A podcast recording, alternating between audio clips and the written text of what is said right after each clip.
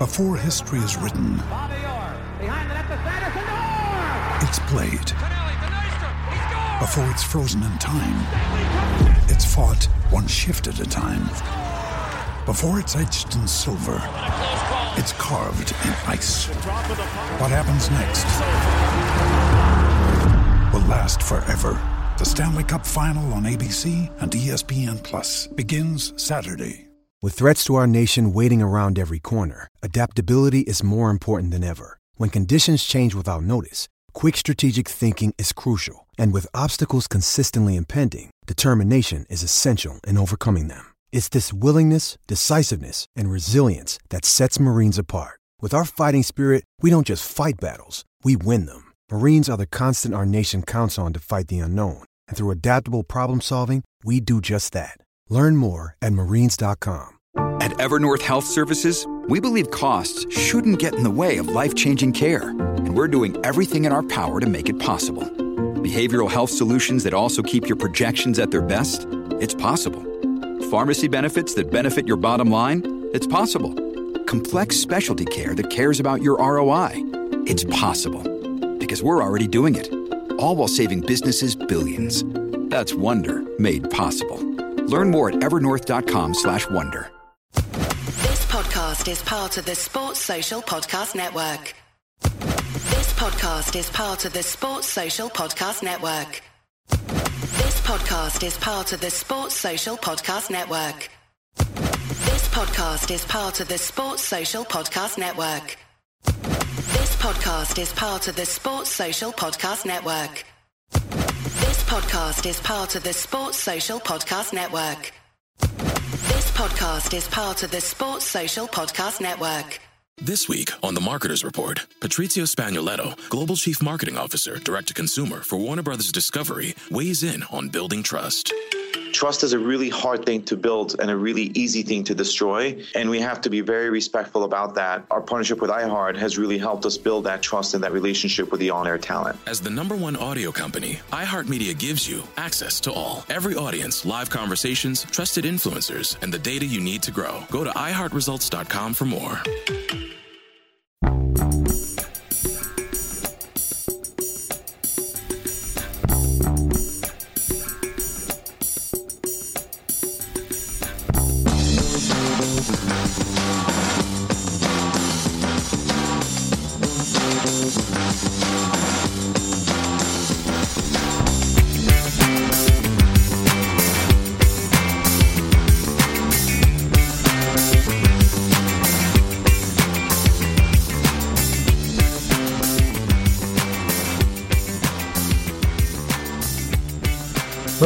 To a Celtic State of Mind. I'm Paul John Dykes, and today I'm joined by Jim Orr. Welcome to the show, Jim. How are you? I'm fine, Paul. Thanks for asking me.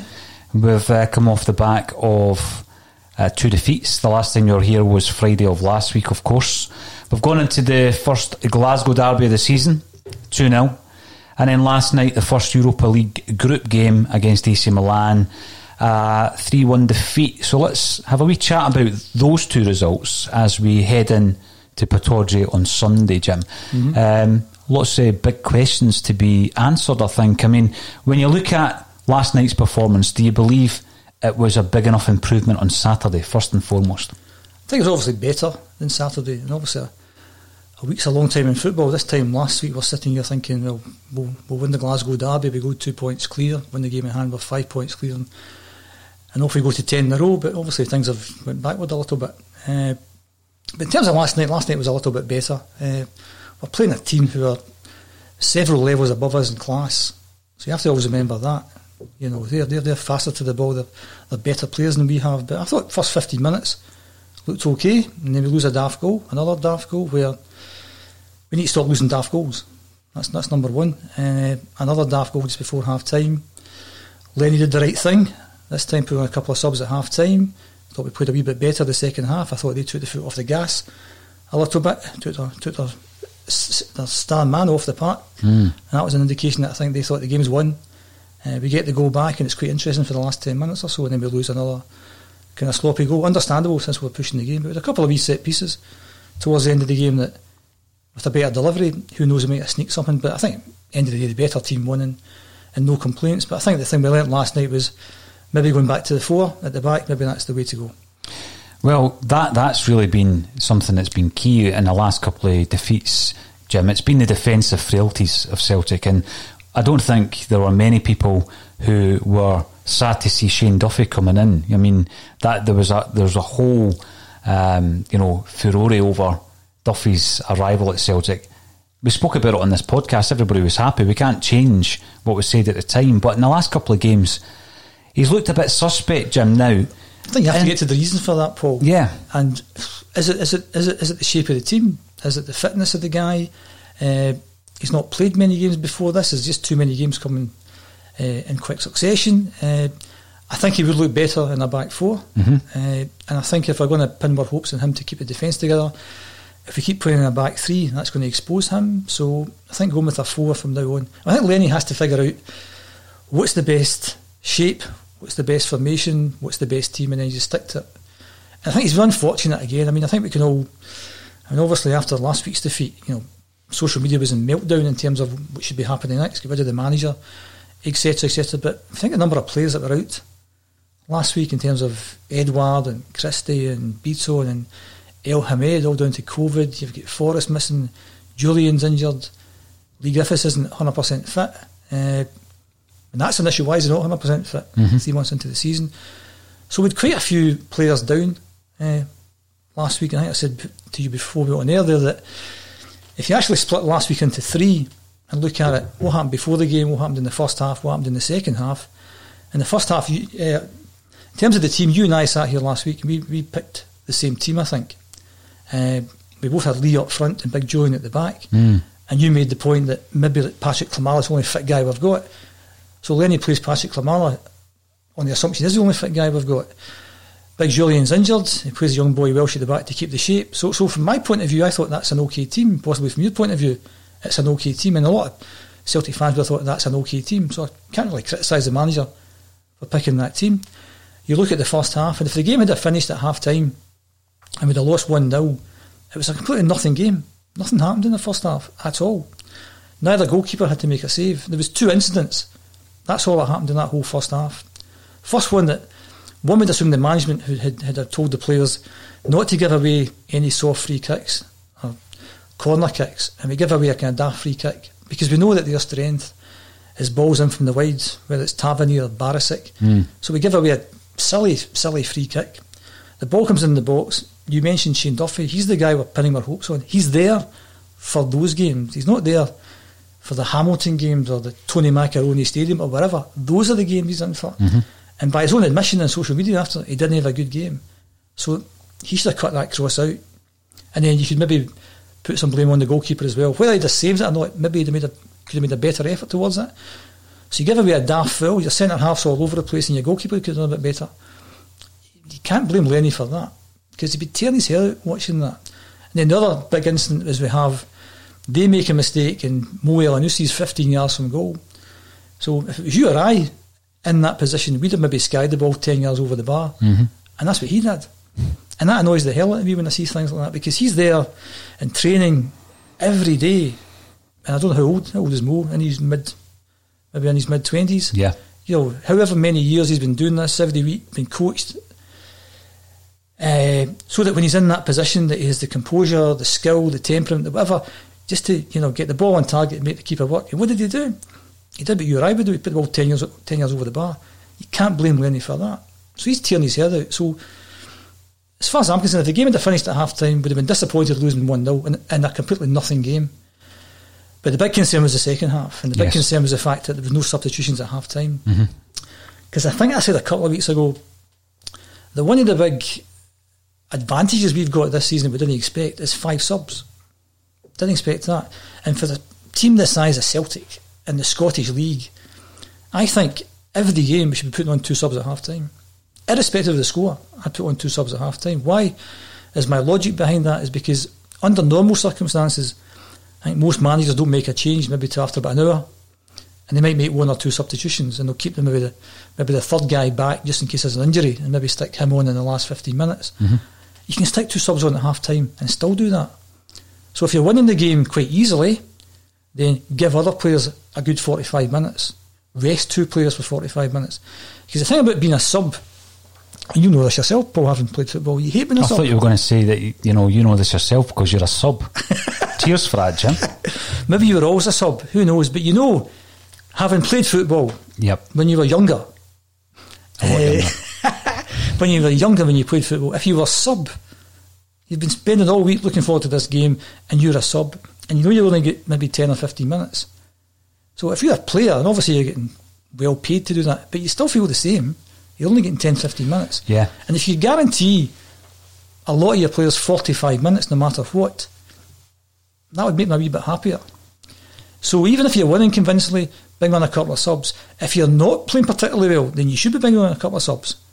You know, so I think that's a weapon or an opportunity we should be using a lot more, irrespective of you know winning well or, or losing badly. So we should have brought in a couple of subs at the start of the second half last week. We lost the goal after it was another nine minutes again. I thought was. that was quite a good move they had down down their right hand side. Some nice play, decent cross. I thought Duffy did really well to block the first one because he dived in the block the first one, and then a wee bit of luck from their point of view. It just you know, bounces around and they score the second goal. But after that, it was just a shocking performance in terms of the attitude of the players. The manager didn't change things. I don't know what the coaching staff were doing. It was just abject. The It whole was. thing. You're talking about thing. subs, Jim. One of the biggest aspects, and we won't labour the fact we're trying to connect Saturday's game to last night so that we can then look forward to Sunday. But really, if you're David Turnbull with six minutes to go, I think that's a, it was a disappointment for him, of course, but it, it was also a disappointment for us as Celtic fans. You know, the the signing of Turnbull was a, a long drawn out process because of what happened to uh, the young man with the injury fought back from it. We've been looking forward to seeing him. He's a he's a really exciting prospect in Scottish football, and we've only seen him fleetingly. But you know, he's a guy that that is creative. You know, he is creative both individually to uh, create a chance for himself or for his teammates. That's the type of player that we wanted on the park because we were missing, of course, uh, Ryan Christie, who I believe is the most creative player we've got. Uh, we leave it till six minutes to go at two nothing down, and then bring him on with, with no chance for him to actually change the game. I think it's difficult again because of the how many good players we actually do have. Mm-hmm. We've got a really good squad. It'd be different if you know we didn't have much of a squad and we getting more we getting more game time.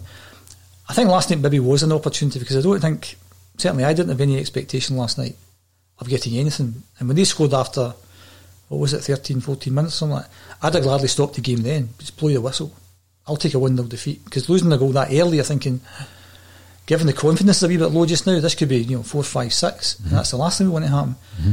But the, I thought the team did reasonably well to come back into it. Didn't he get hammered and made a game of it in the second half. But you know, we, we, we, we brought in Tom Rogic. I mean, Rogic's an excellent player. So if you're up against Tom Rogic, and I take all the points on board that we bought the guy, let's let's let's maybe try and play the guy. Tom Rogic did really well. So did. it's hard to criticise. He brought somebody on who actually. Well, the almost saved game. substitutions turned out really well last night. Jim. I also Um, think it's hard because of what we've talked be- because of the ten, and we spoke again just before going on air about the ten dwarfs everything. So, so the ten will kind of influence Lenny's thinking, Mm-hmm.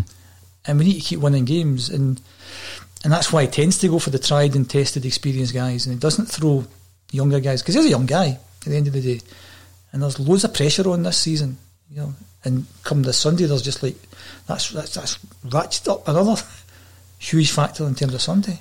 Let's talk about pressure then, because um, looking at today's conference with Neil Lennon, um, he said, I need a performance and a win. And he went on to say that we will come back stronger than ever. Now, obviously, the pressure of being the, the Celtic manager is omnipresent, Jim. Lennon knows this because it's his second time in charge. He knows what's involved. He knows the magnitude of the job um, that 10 in a row entails. Is he the man to deal with the pressure? Now, what I mean by that is there's been loads of comments, and we take a lot of the comments on board and we discard a lot of the comments because on the bulletin, for example, after the game last night, literally hundreds of comments coming in, and I invite them. I want to engage with as many Celtic supporters as possible. If fans of other clubs come in with something that's balanced, great. But obviously, there has to be a period of uh, monitoring the comments, which unfortunately falls on my uh, plate. So I'm having to do that as well. And there's a lot of absolute nonsense coming in. Um, I've got to say, not generally from Celtic supporters, thank, thankfully. So you're dealing with all that, but you're looking also at the pressure that Neil Lennon has put up with through his career. You know, the, the situations that he dealt with as a player, we know they were unacceptable as a player, Jim, and we know why. Um, you know, he was subject to that. And then as a manager, uh, particularly first time round, the uh, the abuse, the attacks, the threats, uh, bullets in the post. We know that that level of pressure is horrific. And has anyone ever had to deal with something like that in the history of the club? Well, the answer is no. Mm-hmm. This is a different type of pressure, Jim, but we know that Neil Lennon can deal with pressure. Is he able to deal with this? Is he able to deal with the, the expectation of the whole Celtic support, the PLC, the club, the players, everybody around the club? Is Lenny dealing with that? Uh, I think winning the 10 is within his hands. He's actually the only person responsible to try and deliver this 10, and that's an awesome responsibility.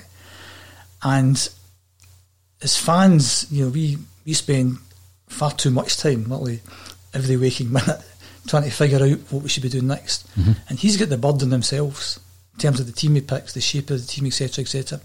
It's not been going so well the last week. The performances maybe haven't been that great, but as long as he was winning three points, from if I was a manager and my team go out and win and win three points, and I'm not interested in what people have to say because I've I've achieved my objective. And you could be saying to me, well, maybe your performances should be better. Maybe you should have done this. Maybe you should have done that. And maybe if I had done that, we wouldn't have got three points. Mm-hmm. So I don't think I don't think you can argue with a manager who delivers three points every game. They've achieved their objective.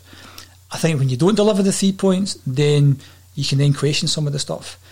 And I think what you're looking for is an understanding as to why. What's happened in the last week? What's actually caused this? Why haven't been? Why why have the performances not been as good as they could have been? Well, there's loads of players missing. So there's there's one big obvious thing. Mm-hmm. Edouard is the most talented player in the country by a mile, and he's not playing. He wasn't playing particularly well before he had to had to withdraw because of COVID. But you know he's missing. He's our main guy.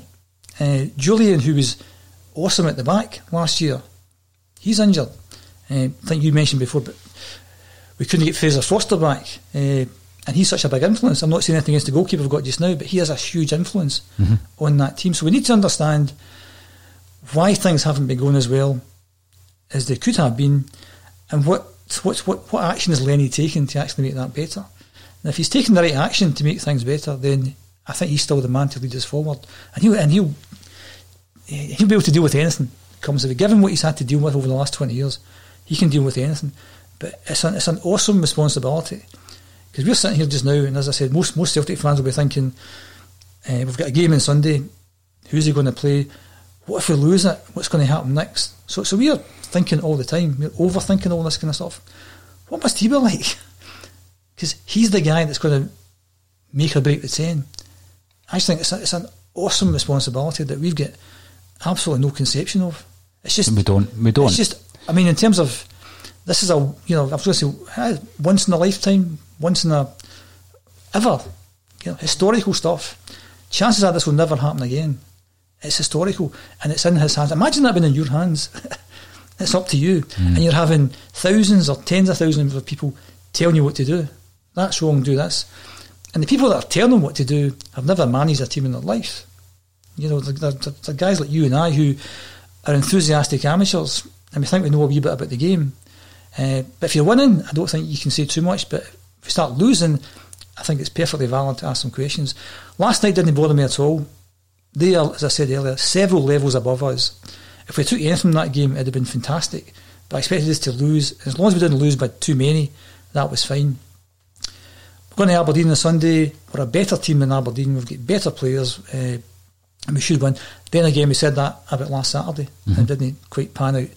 But I think we've got a real challenge this year, and we need to rise to the challenge and, and get back to playing the way we can play. And we need to figure out, or Lenny needs to figure out what's the best shape to suit the players that he's got. If you're going to play Shane Duffy, then you can't play three at the back because that doesn't suit him.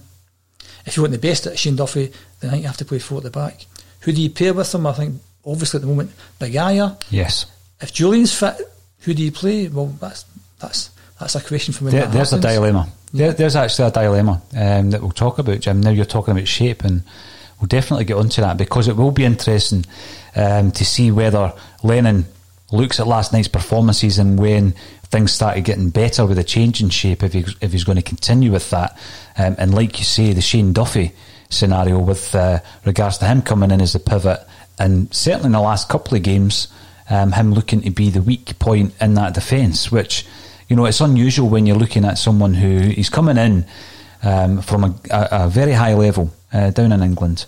He's the international captain of the Republic of Ireland. And I think we all, or a, a, huge majority of us, pinned our hopes on Shane Duffy to come in and make everything better at the back. Absolutely, but I think you have also got to think about uh, if he's not used to playing in the back 3 mm-hmm. straight away, then he's he's not sure where he goes. Pushes up, pushes back, where he goes. The last two games, he's played with a young boy Welsh beside him this is a young guy, how old is he? 21, 22, something like that, who's you know maybe played one game before for Celtic. So yes. he's got to keep an eye on him as well and try and make sure he does the right things. So he's doing two things. He's trying to play his own game. He's trying to shepherd the young boy through the game. Mm-hmm. He's got one of the you know biggest football icons in front of him last night, and he's playing three at the back, which he might not be used to doing. So again, those are factors, and that's bit about saying, well, we need to understand, we need to get to the point, why isn't Shane Duffy playing as well as he should be playing? What's what's the answer to that question? And once you get the answer to the question, then you need to change it to try and make it better. If he doesn't change it to make it better, things will get worse. And then you can ask legitimate questions of the manager to say, well, you know you should have done that and didn't do it. And if you're not doing that, then things are going to get worse. And we all know that Celtic are only ever, you know, one defeat away from a crisis. We've had two in the last week. And as we said before, we can't remember the last time we did that. I can't remember 90s. certainly the last time we went three. Um, yeah. Someone might be able to tell us, Jim, uh, who's listening in. When was the last time? And by the way, I'm not having us defeated at Pittodrie before a ball's kicked. But you're at- this week on the Marketers Report, Patrizio Spagnoletto, Global Chief Marketing Officer, Direct to Consumer for Warner Brothers Discovery, weighs in on building trust trust is a really hard thing to build and a really easy thing to destroy. And we have to be very respectful about that. Our partnership with iHeart has really helped us build that trust and that relationship with the on air talent. As the number one audio company, iHeartMedia gives you access to all, every audience, live conversations, trusted influencers, and the data you need to grow. Go to iHeartResults.com for more. It's the Marketer's Report this week, Patrizio Spagnoletto, Global Chief Marketing Officer, Direct to Consumer for Warner Brothers Discovery, weighs in on the difficult task of building and retaining consumer trust. Trust is a really hard thing to build and a really easy thing to destroy. And we have to be very respectful about that. Our partnership with iHeart has really helped us build that trust and that relationship with the on air talent the best thing for us to do is to build a relationship with our consumers. And if those consumers have a relationship with the DJs that are on air, then we want to build on that.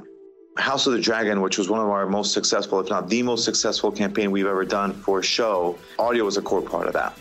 As the number one audio company, iHeartMedia gives you access to all. Every audience, live conversations, trusted influencers, and the insights and data you need to grow. Not just a media company, iHeartMedia is your access company. Go to iHeartResults.com for more. Absolutely. What happens directly after a game, Jim, is we always go live. So myself, normally with two others, we go live, and what you're getting is the raw reaction of Celtic supporters um, who obviously indulge in this game of football like it's, you know, a life or death scenario. So you're getting the raw emotion. You then get the opportunity, Jim, to think about it a wee bit and then come back the following day, and that's where we are just now. But there was a, there was comments last night about Shane Duffy, um, and my esteemed colleague Kevin likened him to Daniel Majstorovic. Now, I'm not ready to, to write off Shane Duffy. What I would maybe say, and I, and I did say it this morning on Twitter, is that I'm not convinced that Shane Duffy's 100% fit. People may obviously normally say, well, why is he playing? The reason he's playing is because we've got a bit of defensive crisis at the moment. And actually, it's credit to him if that is the case, Jim, and he continues to play on. We've seen it in the past. We've seen Bruni doing it for Celtic, whereby he just continually plays through injury. And, you know, whilst you would love every player on the park to be 100% fit, I don't think Duffy is, and I think that's maybe one of the, the issues. Also, he's been thrown into three games a week, and he's he's come out of you know a Brighton second string or playing very little competitive football, Jim, to playing three games a week. I think that's hit him as well as the positional. I think issue. also another big factor that is he's apparently a huge fan. He's a huge Celtic fan, so he mm-hmm. he he gets that. He knows what's at stake, and he's played in games where the performances from the team and possibly him himself haven't been that good, and we've just lost two games. And he must have been so looking forward to the game last week, albeit no fans. But this was going to be like the big game, mm-hmm. and if he is a big fan of the club, he must have been you know, as a young kid thinking I'd love to play in that game. And to have played so poorly and to have you know, let people down, he must have been devastated last week. And yeah. as I said, he, he, took to social media to say I'm big enough and ugly enough to say you know, I didn't play well enough today. So maybe he's a bit anxious because he knows what's at stake. Maybe he's more anxious than some other players who maybe have been there for two or three years but don't don't think the ten is such an important thing. And as we said previously, the ten is kind of holding us back a wee bit everything's to do with the 10 because I think that we should be looking long term. And, you know, and there's obviously a lot of kind of rumours going about so- social media, most of it's mince, I would imagine. But I think the likes of Dermot Desmond or Peter Lawwell should be looking for a new manager, not be to replace Neil Lennon this season, but for a five year plan or for a 10 year plan. should always be thinking, what happens next? Because mm-hmm. if we do do the 10, will Lenny stay on? Will he go? Well, you need to make sure that if if it comes to that and Lenny does want to go or he's pushed or whatever happens, if Lenny's not here next year, who's the manager next year? And you can't wait till next May to then figure out that's what's going to happen. So we need a five year or a ten year plan that says this is how we're going to go. And if and when Lenny leaves, and if he doesn't leave because we've won ten in a row, brilliant. And even if he stays, fine. But one must assume that the Dermot Desmonds this world must have some sort of plans going forward over the next few years where we want the club to be what kind of manager do we think is going to take the club forward over the next few years? That might be Lenny, it might not be Lenny, but you need to have that in place. You need to know what you're going to do. Yeah. When, when you are one of these men with influence at Celtic and you're looking at this current situation, and I think everybody would be accused of overreacting. It's one defeat, it's two defeats. I think this season, though, Jim, uh, and looking at it as balanced as, as possible, uh, with a with a balanced viewpoint, it's not just been about those two results. I think that the performances all season, and it, you know, perhaps with the exception of the Hibs game, Hibs, yep, yep. Um, have been less than inspiring. Now, I totally subscribe to what you say about when it comes down to it. Yes, I would love to be playing the the fast, flowing, attractive football that Celtic are known for. I'd love that, and that that would be brilliant. The priority is always a win, right? So I'm going to use an example, and I'm not comparing the managers, but you look at Scotland for years and years and years, constantly, we would say underachieving if you look back at the, the times where we were, um, you know, qualifying for finals. Mm-hmm. Stevie Clarke starts getting results. Totally uninspiring to watch, but mm-hmm. he's getting results now. Yep. So the results are key. And then obviously with Celtic, and with their budget and their, the magnitude um, of Celtic's budget compared to other clubs in our our domestic uh, setup. You would then hope to be doing it with some style. You would hope to be doing it to build something in Europe. So this season has been poor performances and grinding out results against the likes of St Mirren mm-hmm. or Livingston. Yep. a late winner against Dundee United. Two late goals against St Johnstone. So mm-hmm. the nature of the performances haven't been there, but there's no big crisis because we're getting the results. Points on the board. Yep. Ferencvaros terrible result. Yep. Not for the first time uh, in Europe under Neil Lennon. So there was a there was a situation this morning where Neil Lennon has actually compared uh, a result last season to where we are now. Uh, you know, we got beat off Livingston two nothing. Uh, there's nothing to panic about. I think this is a little bit different, where you're getting beat off your your main challengers at home in one of the most uninspiring performances in my living memory. But the, the actual performances this season have been fairly uninspiring. We've steamroller teams through maybe having that depth of squad, maybe being able to bring on players to make the change, i.e. St Johnstone. You you look at the changes there. Yeah. So yeah, I don't think it's an overreaction. I think that you know if we get to the point where we're not reacting the way we are, you know, do you then go another defeat? Do you go another few weeks? Do the performances improve at all? I wouldn't disagree with anything that you've said there. Uh, I think as I said earlier, I think if, if, if Lenny knows how to fix this and he goes about fixing it, then fine. If he's not sure how to fix it, then you, you would really have to change that. Uh, I also look at the players we have at the moment, and you talked about kind of fast, exciting football. Who's going to give you fast, exciting football? Well, people who can take players on. Mm-hmm. Who do we have that can do that? James Forrest, he's out injured for a while. Mikey Johnston is out injured. Jeremy Frimpong, apart from that, who actually takes players on? Ryan Christie, maybe, he's a different kind of player. So you actually need players who can take players on. And our rivals across the city, a lot of their successes, they've got maybe three or four guys that can play in the team who take players on and make things happen. So maybe we don't have the kind of players to, to play that kind of football. I've said before, and I'll stick by it. I think Leigh's Leigh's the kind of main guy for me. I think if we can get Leigh fit, and I play Leigh again on Sunday, if we get Leigh fit and we get Eddie back, then the options just multiply by a big number. And we get James Forrest back, and maybe Mikey Johnston in there. Those are the flair players. If we get them back, then hopefully things will change. But we need to do, deal with the kind of now, and the now is Sunday. Mm-hmm. So Lenny has to have a team that goes up there and puts on a performance and wins the game. If we don't win on Sunday, then the whole thing just, you know, gets much, much worse, intensifies. You know, but, but what is he doing to try and make things better? What is his coaching staff doing to make things better? And again, as I've said to you in weeks gone by, we don't really know what's going on behind the scenes. And I'm assuming from what I've read that Neil's a bit of a kind of Martin O'Neill type manager. Doesn't take the training, doesn't deal with the tactics. He's mm-hmm. a kind of man manager, inspirational guy, uh, signs the players, hopefully. Uh, so the coaching's then done by John Kennedy and Gavin Strachan. How good are they? Don't know.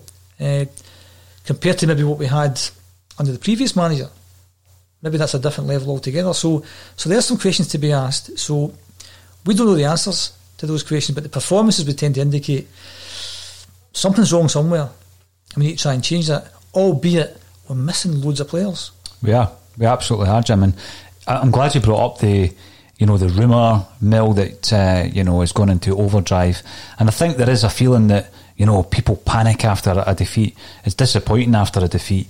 Um, I don't think there's panic, but I also don't think you can then just discard everybody's points of view.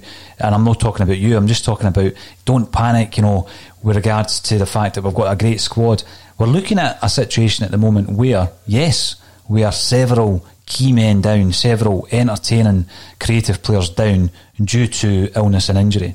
Um, and, you know, our challenges aren't really dealing with that situation. We are.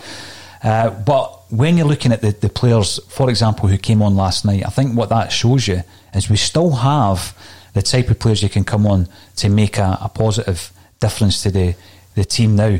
When I'm looking at Christie, for me, he is the most creative player Celtic have. The reason he never started last night is down to uh, the player, the fitness, the, you know, the fact that he's he's been isolated, and therefore the training hasn't been as intense. I would guess.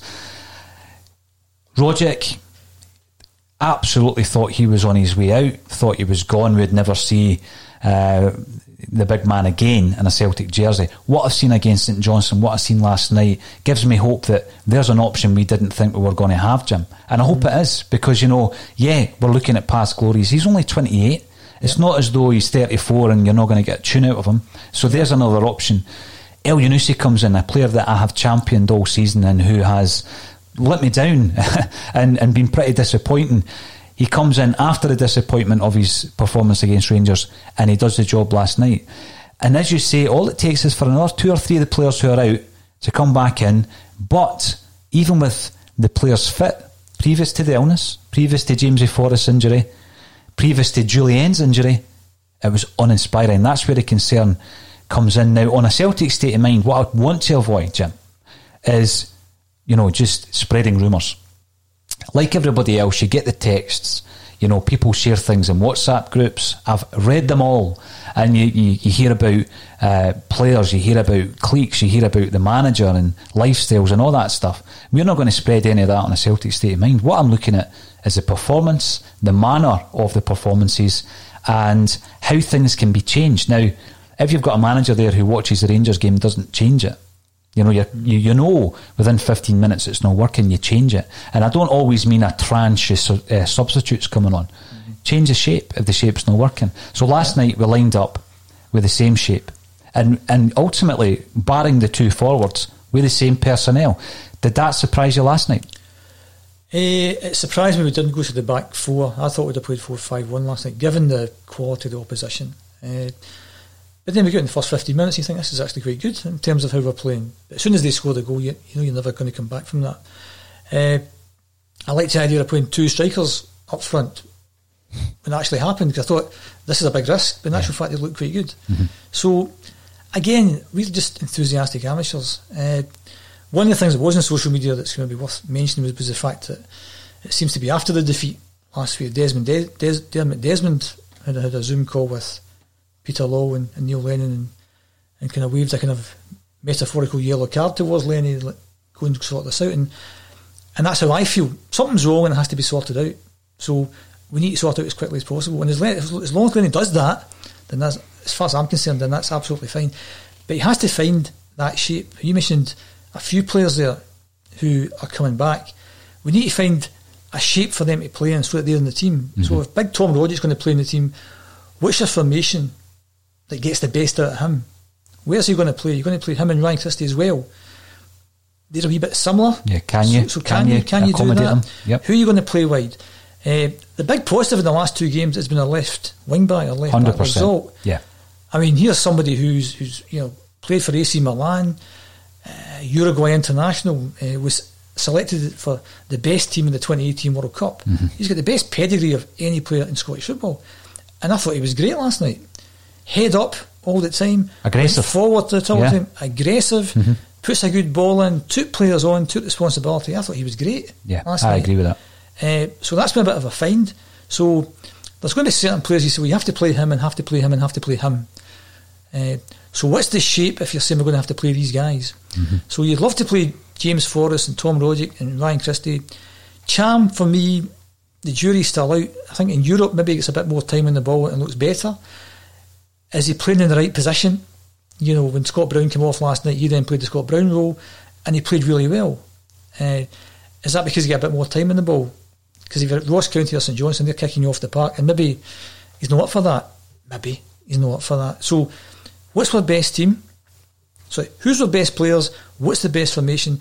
Get it sorted out, and off we go. And things should be okay because we're a better, we've got better players than every other team, including the team we played last week. So we should be playing better, and we should be winning games. And before the game last week, we played nine games, won eight, drew one game. That's pretty good.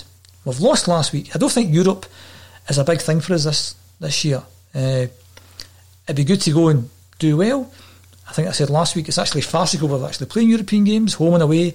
For me, that's just a nonsense.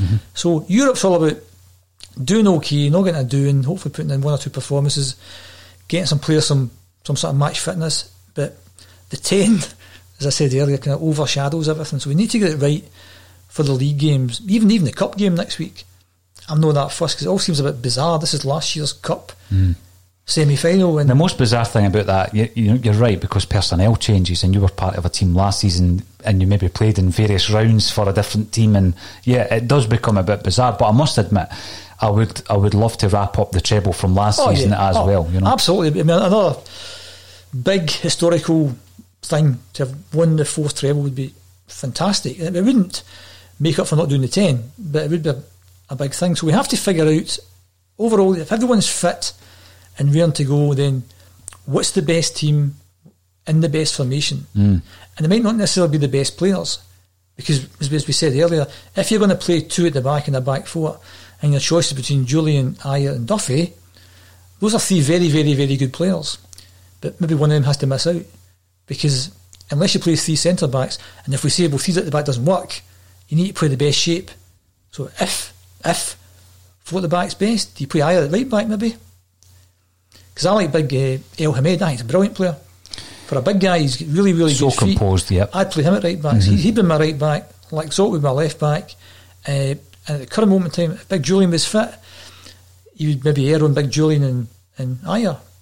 Uh, unless the Shane Duffy situation is he's still to get fit. He's still to f- find his way in this league. Mm-hmm. Uh, so so there's a an issue. Uh, do you go 4-3-3, 4-4-2? Where do you go? What's the best choice? You'd like to go Eddie and Leigh up front again for me. Well, I was going to ask you that. So you know, last the season. back, then I mean, as, as I said previously on this, Leigh won the league last year. It was Leigh Griffiths coming back. He was the only difference last year between the first half breathed of a the bit season. of life into Eddie as well, Aye, Jim. he was the first half of the season. He was the difference between the first half and the second half. Hmm. And you can see, well, it was 3 5 2, but it was Leigh Griffiths. You know, because if you played Bayo in 3 5 2 or Polish Paddy in 3 5 2, it wouldn't have an impact with Leigh Griffiths up there. Bayo. So, so, so Leigh made the difference for me. So, what's my best team? It's got Leigh and Eddie up front. And we're now seeing there's four at the back. Okay. So, is that now 4 4 2? Is that, you know, 4 3 1 2? What combination is your best combination? To then get the best out of Ryan Christie. the best yeah. out of these players. And then you mentioned young David Turnbull. Mm-hmm. He doesn't get in the team, basically, for me. If we're picking our best 11 and we stick with that, he's not in the first 11. Can't be in the first 11. Unless he gets a couple of games and shines, and all of a sudden we've got a situation that we had a few years ago when Ryan Christie came into the team and just all of a sudden shone. And he's got to play. And you couldn't leave him out. So unless something like that happens to David Turnbull, good player he is, I think we've got such a strong squad and so many good players. I mean, we've got, what, seven, eight players to come back. We do now. I'm going to ask you here because you've you've mentioned two players I want to highlight. The first one being um, Cham, and again, I don't think anybody would disagree that uh, technically he is one of the finest players in the country. However, we don't see that as often as we might. Last night, when the, the team was named and, and he started, I was surprised due to his poor performance against Rangers. I was very critical of him, Frimpong, and Elyounoussi. I mean, the, as a team, we didn't perform well, but they three players I thought were, were particularly poor on Saturday. Now, on 21 minutes, and Cham looked in the mood from the kick-off, I've got to say, last night. Um, he was playing in a position, Jim, where he was almost backing up or doubling up with Frimpong. Uh, and there was a moment, there was one in the first half, one in the second half, on 21 minutes, where he played a cross-field pass to the AFA reference Laxalt that no one else on the park could have played. It was it was a genius bit of football. And he done again. He done the same thing on 57 minutes to the same player across the field of play. Now, I don't know if it is all about the, the nature of that game, the style and speed of the European game suiting him better. But he did look like a different player last night than the one we've seen uh, turning up on Saturday. The flip side of that is you were naming almost your your best eleven there, and I'm guessing that the the captain is in it. On last night's performance, we were a better team without Broony. Now, is that even a, a consideration for Lenny? Was Lenny bringing him off with Sunday in mind? Do you go into a game against Pittodrie without the captain? No, you don't. I mean, I think I said to you, I thought he took he, he took off Scott Brown to keep him for Sunday because he's been playing loads of games. You can't go to Pittodrie without your captain. I think uh, it's different if you're going to some of the smaller teams. I don't have an issue with them not playing all the games, but I think for Sunday and the kind of battle that's going to be, you need Scott Brown there on, Sunday. If we're playing St Johnstone at home or something like that, that's not a big deal. So I thought he took him off. This week on the Marketers Report, Patrizio Spagnoletto, Global Chief Marketing Officer, Direct to Consumer for Warner Brothers Discovery, weighs in on building trust. Trust is a really hard thing to build and a really easy thing to destroy. And we have to be very respectful about that. Our partnership with iHeart has really helped us build that trust and that relationship with the on air talent. As the number one audio company, iHeartMedia gives you access to all. Every audience, live conversations, trusted influencers, and the data you need to grow. Go to iHeartResults.com for more. with that game in mind. As far as Cham's concerned, I think I heard one of your guests last Saturday calling him an empty jersey uh, last Saturday, and I was really surprised because, as I think I said before, I think he'll be in January. That's my kind of gut feel because I don't think he'll be a regular starter, and I think if you're not a regular starter and you're sub, as I said earlier, you can't be happy. And I, I don't think he'll be a regular starter. I think he'll go, and I think last Saturday that's the biggest game in the Scottish calendar. I thought that's the game he's going to show what a good player he was. It didn't happen.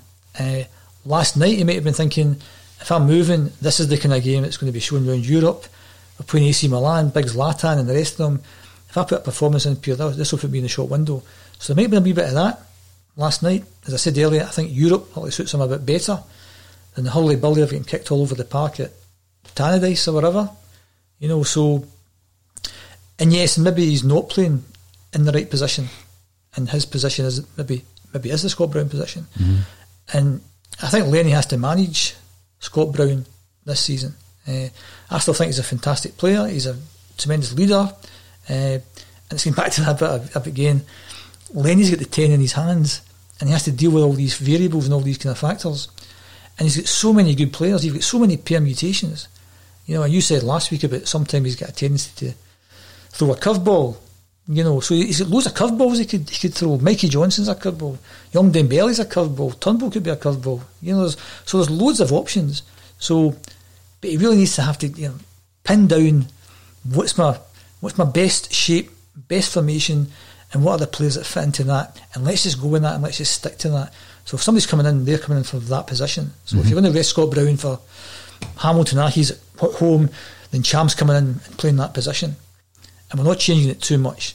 Subject to injuries again, and and it, it's not an excuse; it's a fact. We've got more than half a team out of quality players. So once they're all back, it may be too late. once they're all back, depending Yeah. on the next few results.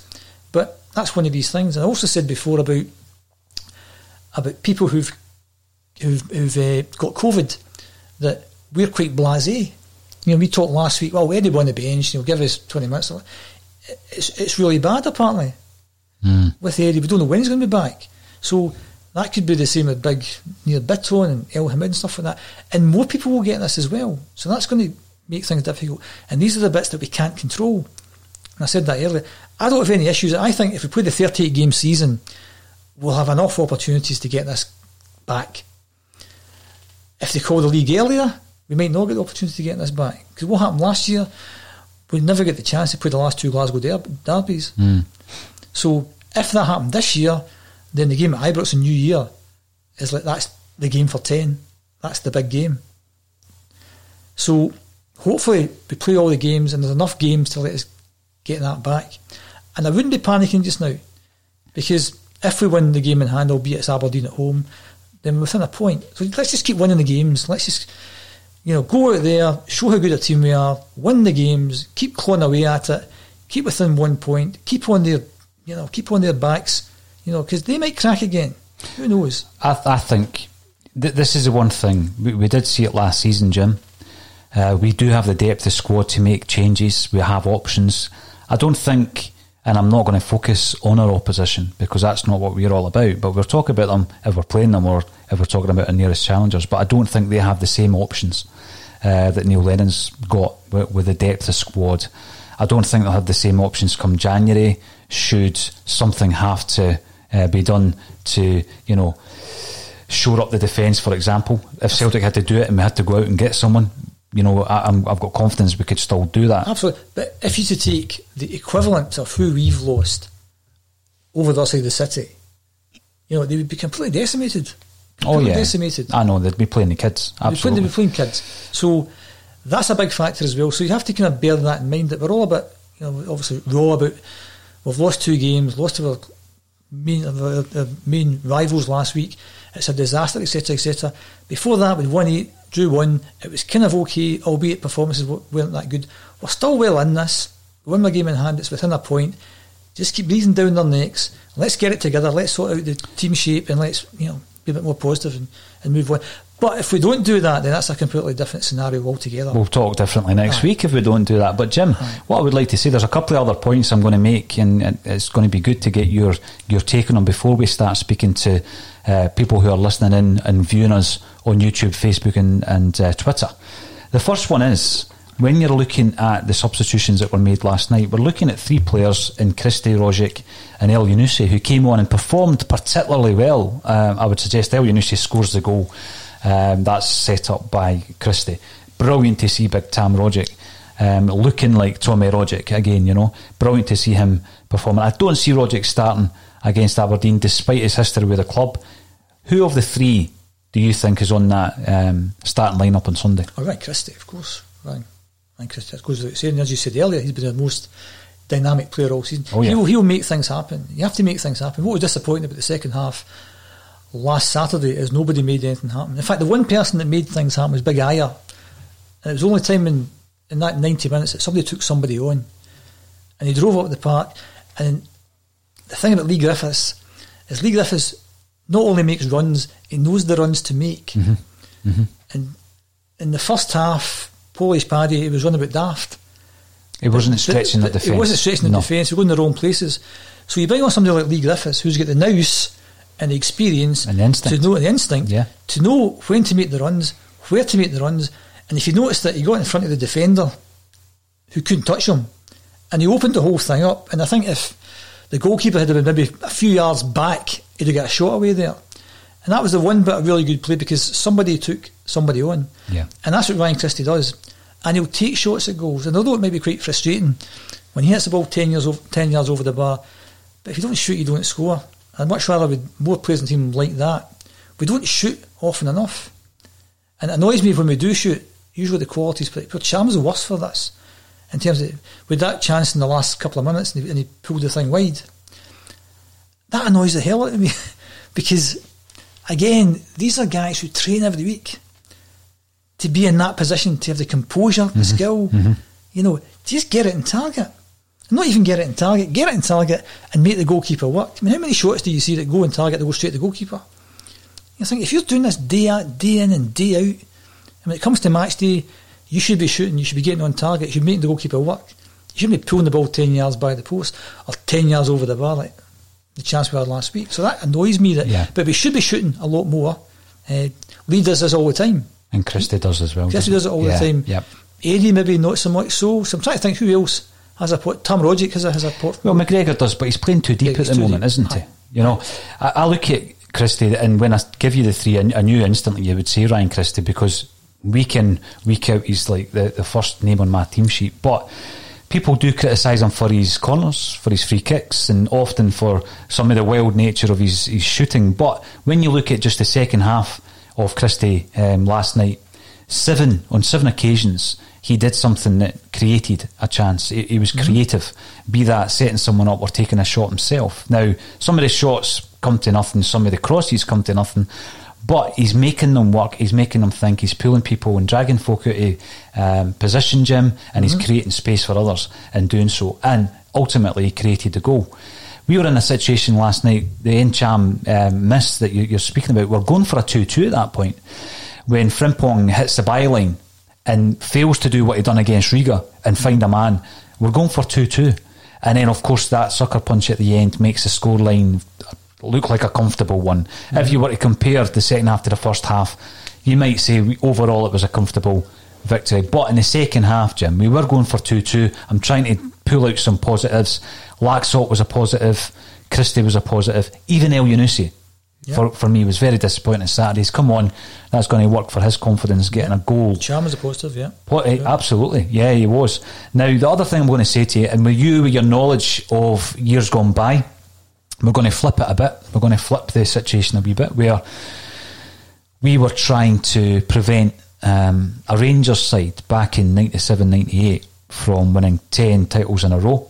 Uh, we were going for our first title um, in 10 years.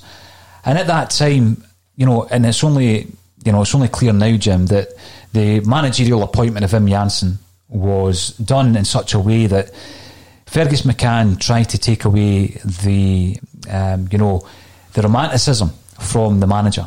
Yeah, you know, the committed manager that was Tommy Burns, and um, it meant so much to Tommy to to win the league first and foremost. But he knew the importance of the ten uh, to our challengers at that time, and in fact, it was Fergus McCann's belief, according to Jock Brown, that it meant too much to Tommy, and he got too emotionally attached to the task in hand. And one of the things, one of the criteria when appointing a manager was it, it's got to be a non-British manager. Now he did that in appointing Wim Jansen. He did it again when he appointed Dr. Jozef Venglos. Yeah. Um, now, when you're looking at the current situation, could we be looking at a similar scenario where Neil Lennon it becomes too much for him as a manager? Now that gives me a situation that I didn't want to be facing, Jim, because I don't think bringing anybody new in, and there's been loads of talk this week of this. I don't think that that is just a magic wand. You bring someone else in. Well, that's what annoys me. You know, uh, if Neil Lennon is not up to the job for whatever reason, whatever reason at all, and people are clamouring for him to go, who comes in? And some of the names I've seen, you think, really? Is that who you're saying? And what happens if they don't win the league? Whose is that? So, so one of the names that was mentioned. I mean, it's, it's, I think Lenny will turn it around. Right. So this is just for the sake of discussion. Like, and by the way, you're not one of these guys, Jim, who just says Lenny, no, Lenny, stand no, by him. You know, no. you. I think we Lenny, spoke beforehand, and you've got your concerns as well. I so. think I think Lenny will solve the problems, and, and, and if he can't solve the problems, he'd be the first to admit I can't solve these for whatever it is. Because it's also the fact. I mean, Lenny's a bit old school. He's a bit Martin O'Neill ish, you know, and you're dealing with players that have got a whole different mindset yep. these days. Now, uh, the majority of the players that are playing for Celtic just now I know that bothered about the ten. It'd be great if it happened, but really they're not that bothered. Sean Duffy, eh, Sean Duffy, Shane Duffy, yeah. Scott Brown, Forrest, Cal McGregor, yeah. But you're not telling me that, you know, Cham's that first at the end of the day. Love to win it, but if it doesn't, it doesn't. You know, it's, it's not going to be devastating for him the way it's going for a lot of fans. So, so Neil's a bit old school, and Martin, he was a bit old school. So maybe old school's not working for the sake of discussion. Say it's not working. And one of the names that was mentioned was Eddie Howe. I said, well, bring in Eddie Howe. And you think, well, what has Eddie Howe done? And you think, well, from my limited knowledge of English football, I know he's done really well with Bournemouth. I know he's brought them up from the Championship and he kept them in the league for four or five seasons, something like that. But he gets sacked at the end of the season there and he's, and he's not got a job. Mm-hmm. So if he's that highly rated, why is he not in a job? And I thought, well, I better actually maybe do a bit of digging. It's coming on here, so it sounds as if I know what I'm talking about. So what's Eddie Howe's managerial uh, life so far? He was a player coach of Bournemouth. He got uh, he got the Bournemouth gig. He brought them up from I think from the fourth tier to the third tier. He got offered the Burnley gig, who were in the Championship. He came in in the January, uh, finished the season eighth, had a whole season, finished thirteenth, and three months into the next season, he left due to personal reasons to go back to Bournemouth, yep. a club that he you know. And I'm not saying anything against Eddie Howe. Don't get me wrong he's a very good man. He's done really, really well. But Bournemouth and Burnley, I don't view them as, and no disrespect to their fans if anyone's listening, you know, I think Dundee are a bigger team or Dunfermline are a bigger team. Football context, I mean, they might have millions of money because of the bizarre league they're in, but I think Dundee are a bigger team than Bournemouth or Dunfermline are a bigger team than Burnley.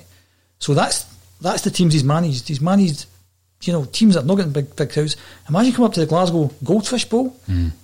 against Stevie G and the juggernaut that's over there that's meant to be. And if he fails, because he's only got, you know, two thirds of a season or three quarters of a season or something like that. So be careful what you wish for, you know. And you go for this short term fix? I don't feel comfortable doing this because I think Lenny will turn it around. Uh, and if he doesn't turn it around, he'll be the first to put his hands up and say, it's not working. Uh, so maybe this is a conversation for another day uh, if things end up going pear shaped. But I don't think they will go pear shaped. I think we'll win and Sunday fairly comfortably, even though Aberdeen are on a really good run just now. Well, go up there, you be positive, you put your best team out, better shape, just go at them, win the game, back down the road with three points, and just try and keep that going for the next few months. Go to Ibrox, win that game, we're in the lead again, and off you go. And I'm not trying to sound like kind of happy clapper, keep the faith and all this kind of stuff. Keep the faith to me is all about if something's going wrong, why is it going wrong?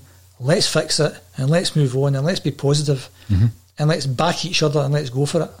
Uh, and one of the things, obviously, the fact there's no fans at the game. I mean, the team would be getting pelters just now at the end of the games, you know, and that wouldn't do a lot for their confidence. So at least they're getting spared that.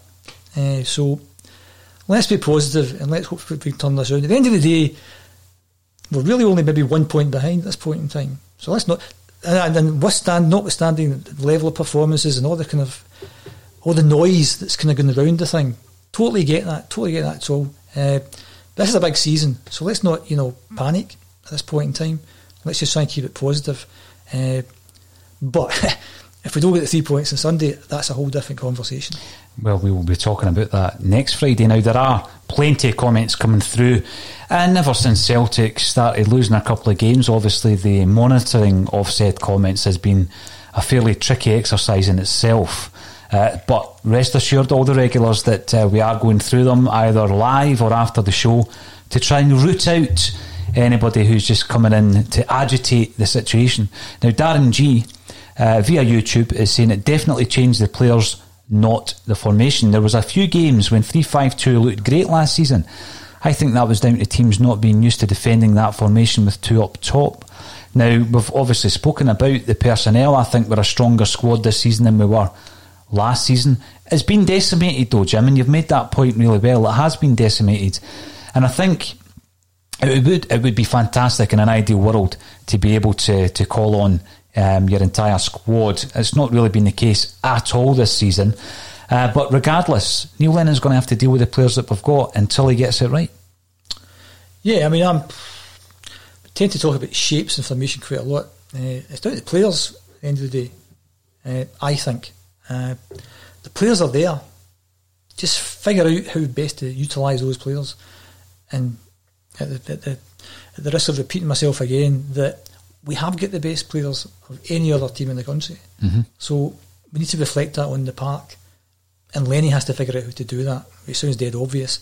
Uh, but there's going to be lots of other noise going on within Celtic Park uh, that we don't know about in terms of backroom staff and coaching and training and COVID and everything else that's going, to, going out there. So who knows what's going on? But just, you know, we have the best players.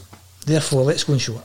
Now you're right. Who knows? And that's why we we try not to throw fuel to the the fire, Jim. When it comes to all these rumours, everybody knows. Everybody gets the team line sent to them. Everybody gets these rumours every time there's a bad result.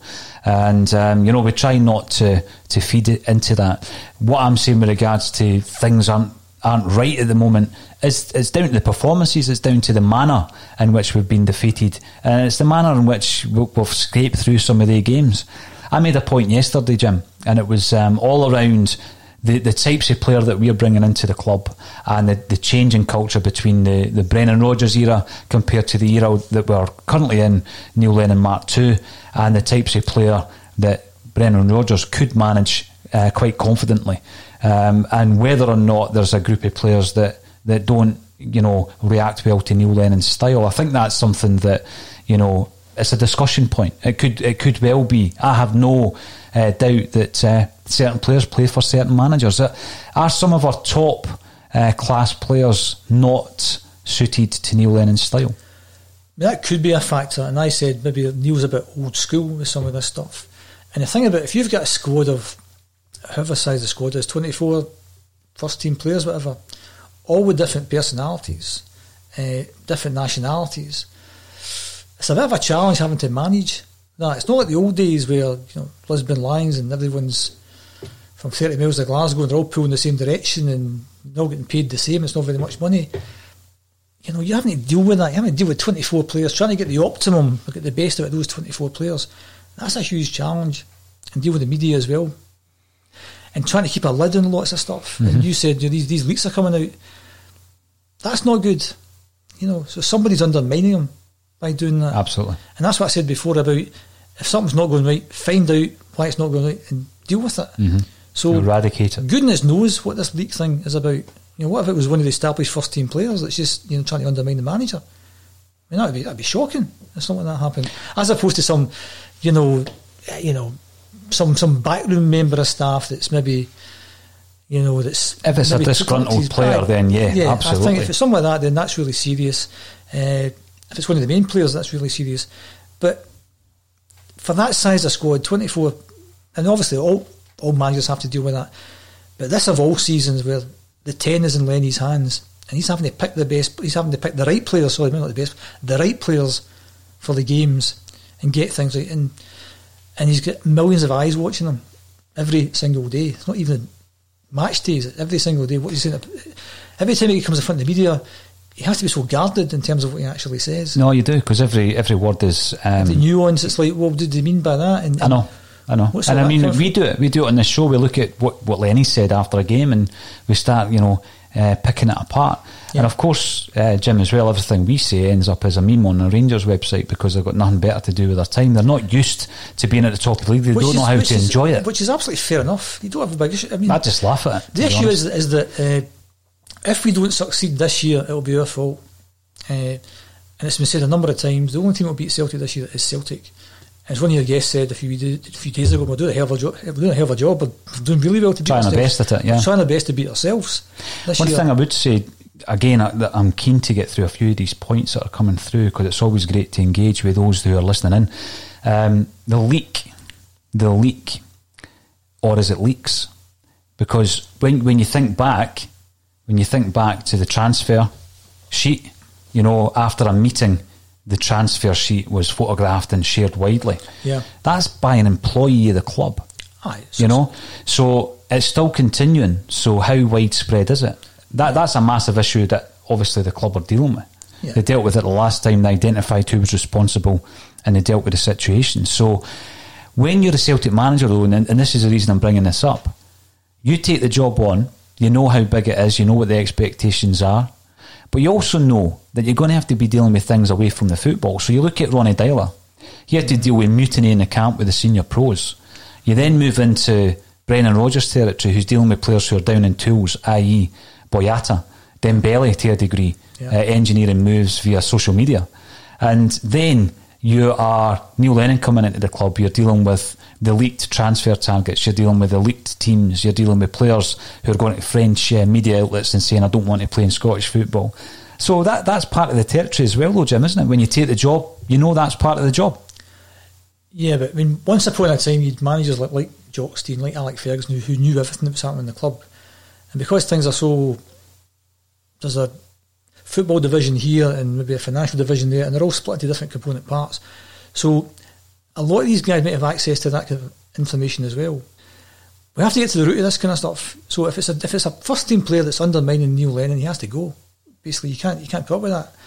So it's about finding the problems. What are the problems? And as- you said, there might not be football problems, maybe other issues there. So we need to get to the bottom of these problems and solve the problems. I mean, if, if Lenny's sitting with his feet up doing nothing, that's an issue. I don't think he's sitting with his feet up doing nothing.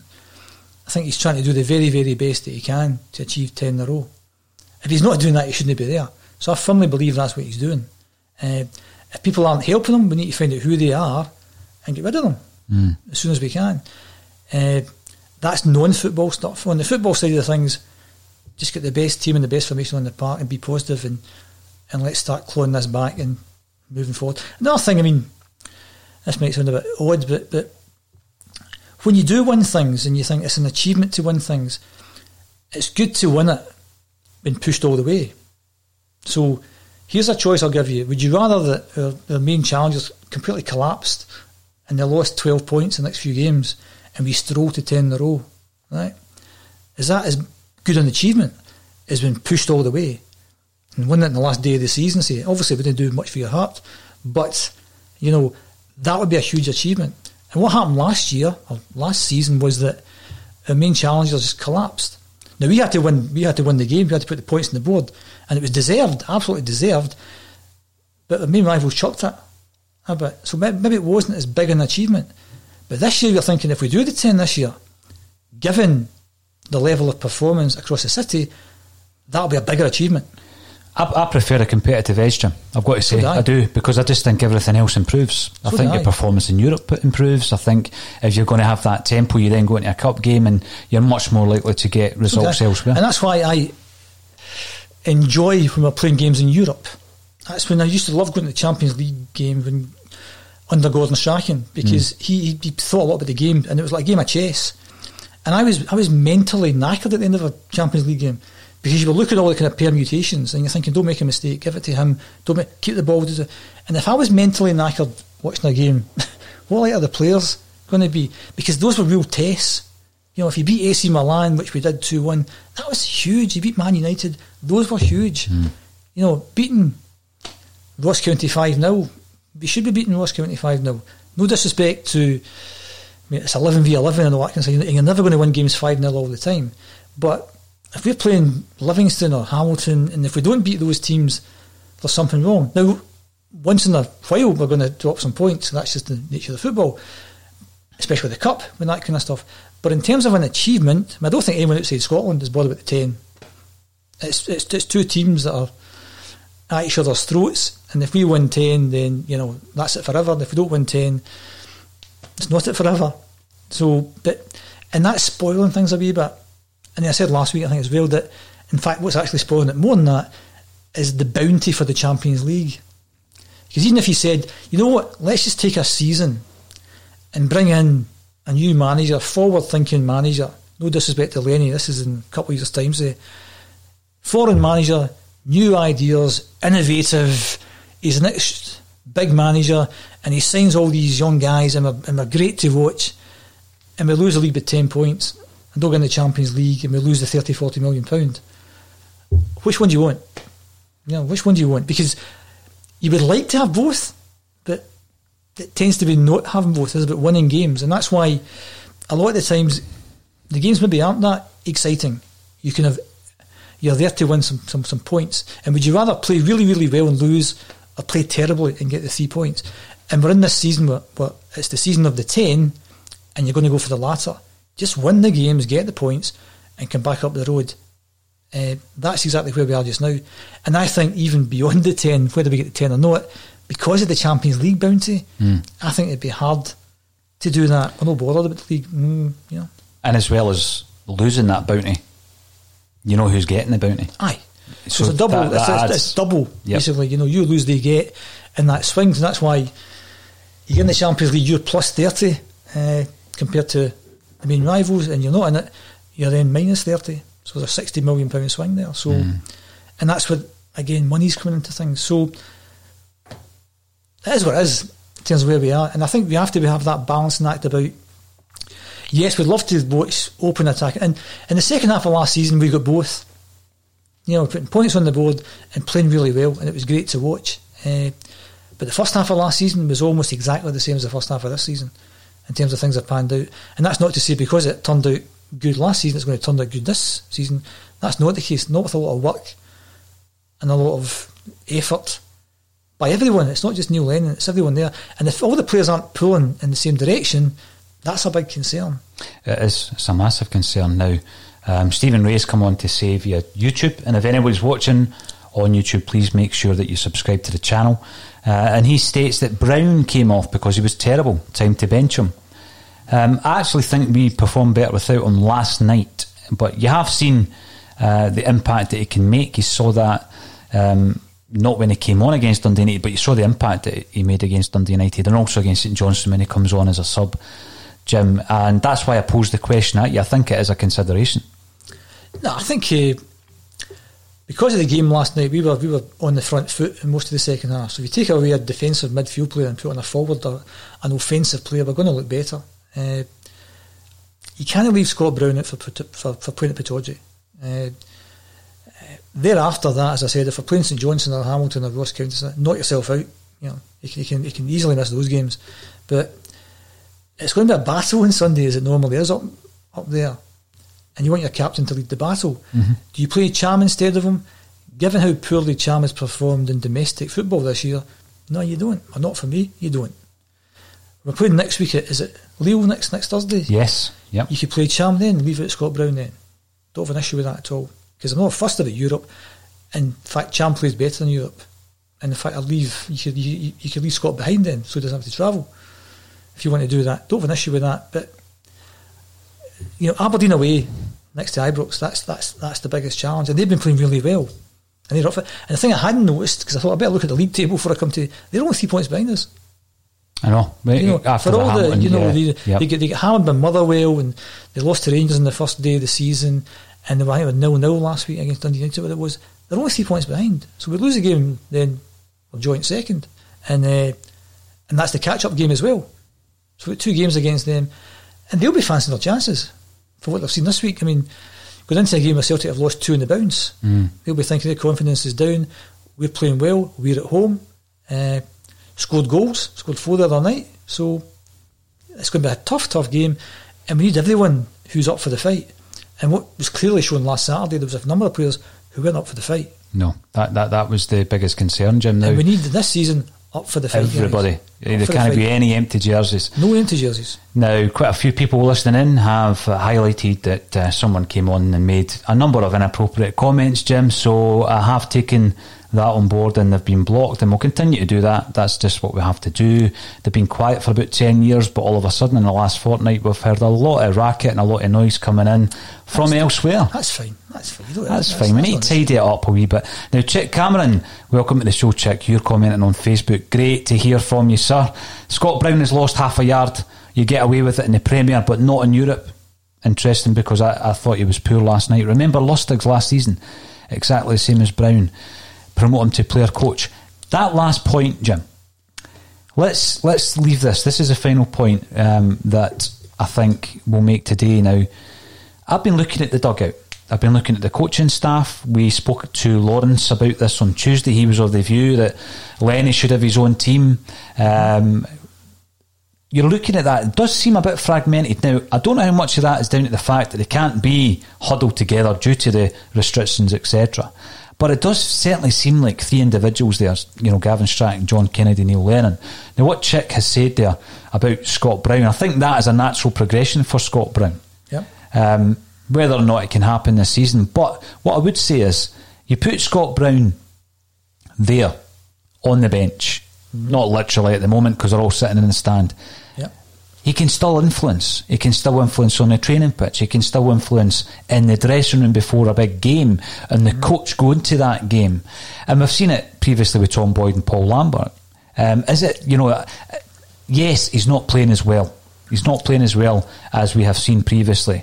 And in the last two games specifically, I can understand the risk uh, removing him from the start lineup on Sunday because you're damned if you do, you're damned if you don't depending on, on the result. Do you see at some point, perhaps this season, uh, that happening? Not to the player coach, that might be more long term, but periods where he's on the bench. I don't see him with a player coach this season because that would just be, you know, an admission that everything's wrong. If all of a sudden you're making him a coach and you've got two coaches there, I think that would be, you know, you've, you've put your hands up. I can't cope with this. I can't see that happening this year. As I was talking earlier, it just suddenly occurred to me that maybe we should lead them out for European games and let, and let Ntcham play the European game yeah. because that would maybe kill two birds with one stone then because Ntcham wants to play. Uh, so you say you're playing in Europe, uh, and those are the games that are kind of people will be watching. So if you want to move on, on you go play in Europe because maybe the domestic game isn't isn't, isn't, isn't, isn't for you. That's not to say he doesn't play domestic games, but I think we just pick and choose which games that Scott Brown's going to play. You know, and it is Hamilton at home and Livingston. But if you're going to Pittodrie or you're you going to Easter Road, maybe not so much now because there's no crowds there, but, but those are the big games, those will be battles. And you need Scott Brown for the battles. That's it. You don't need Scott Brown for the games that we're going to dominate the ball. Uh, so you can miss those games out. Mm-hmm. And because of his age, you wouldn't expect him to be able to play as many games as we're playing. We're now playing, you know, weekend, midweek, midweek, weekend, Scottish Cup ties from last year, Europe, the whole kind of thing. You wouldn't expect him to play all these games. So I think uh, absolutely just pick and choose the games that, that, you maybe play them in, and maybe let him miss out in Europe, so he doesn't have to travel as well. that could be a kind of a kind of solution. But longer term, player coach, absolutely. As long as whoever the manager is at that point is happy to have, have, have him as a player coach, because the point you, the person made there is that is that you want your manager to pick their own backroom, uh, and that's maybe not happened this time. Mm-hmm. Uh, mm-hmm. And so, so who picks the backroom staff? And again, know, without going a bit too much, that Lenny comes in and he was just kind of told, there's John Kennedy for you. Uh, and did Lenny appoint Gavin Strachan or did that come from somewhere else? Again, we've got no idea how these things work.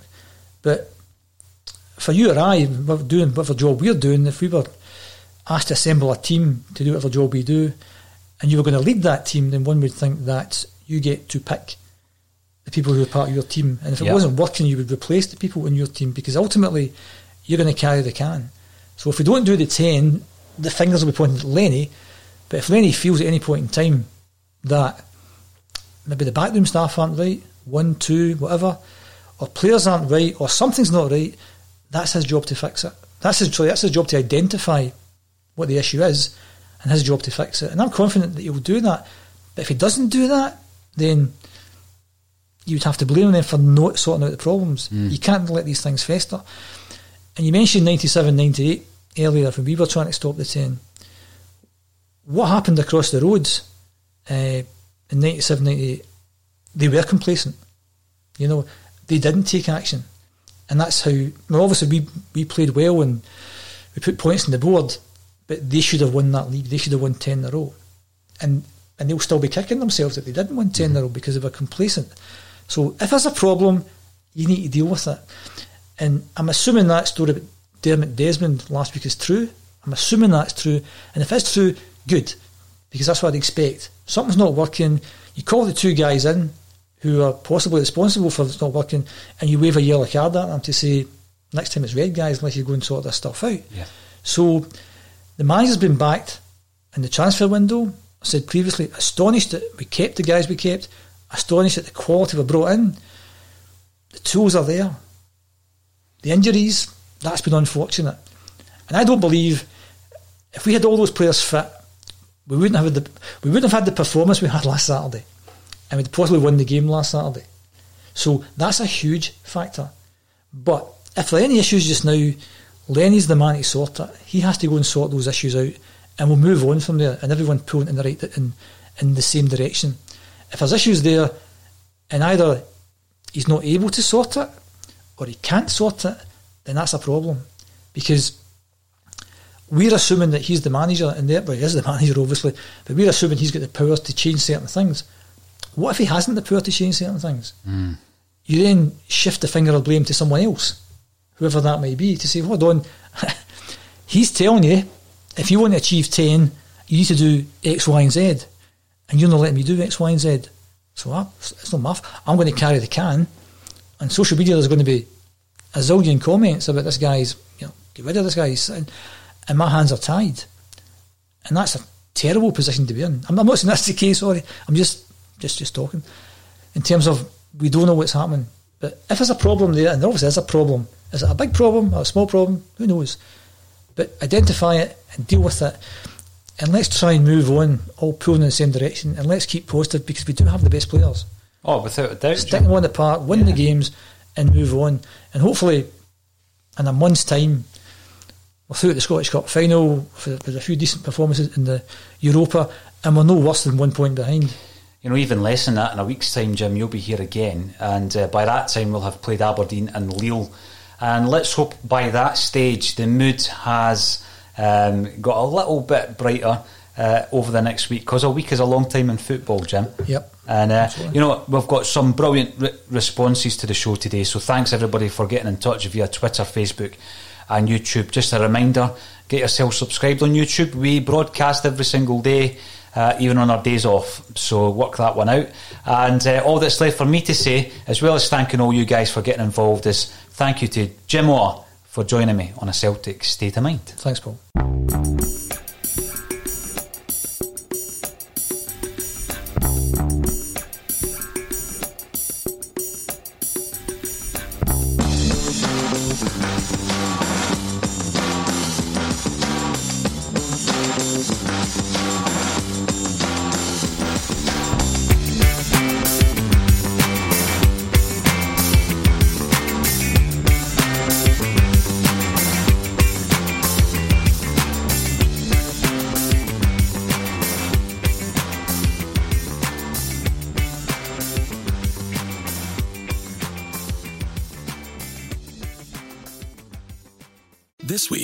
Marketers Report, Patrizio Spagnoletto, Global Chief Marketing Officer, Direct to Consumer for Warner Brothers Discovery, weighs in on building trust. Trust is a really hard thing to build and a really easy thing to destroy. And we have to be very respectful about that. Our partnership with iHeart has really helped us build that trust and that relationship with the on air talent. As the number one audio company, iHeartMedia gives you access to all. Every audience, live conversations, trusted influencers, and the data you need to grow. Go to iHeartResults.com for more. Sports Social Podcast Network. At Discount Tire, we know your time is valuable. Get 30% shorter average wait time when you buy and book online. Did you know Discount Tire now sells wiper blades? Check out our current deals at discounttire.com or stop in and talk to an associate today. Discount Tire. Let's get you taken care of. Sports Social Podcast Network. Sports Social Podcast Network. Sports Social Podcast Network. Sports Social Podcast Network. Sports Social Podcast Network. Sports Social Podcast Network. Sports Social Podcast Network. I'm Victoria Cash. Thanks for calling the Lucky Land Hotline. If you feel like you do the same thing every day, press 1. If you're ready to have some serious fun for the chance to redeem some serious prizes, press 2. We heard you loud and clear. So go to LuckyLandSlots.com right now and play over 100 social casino-style games for free. Get lucky today at luckylandslots.com. Available to players in the U.S., excluding Washington and Michigan. No purchase necessary. VGW Group, void prohibited by law. 18 plus terms and conditions apply.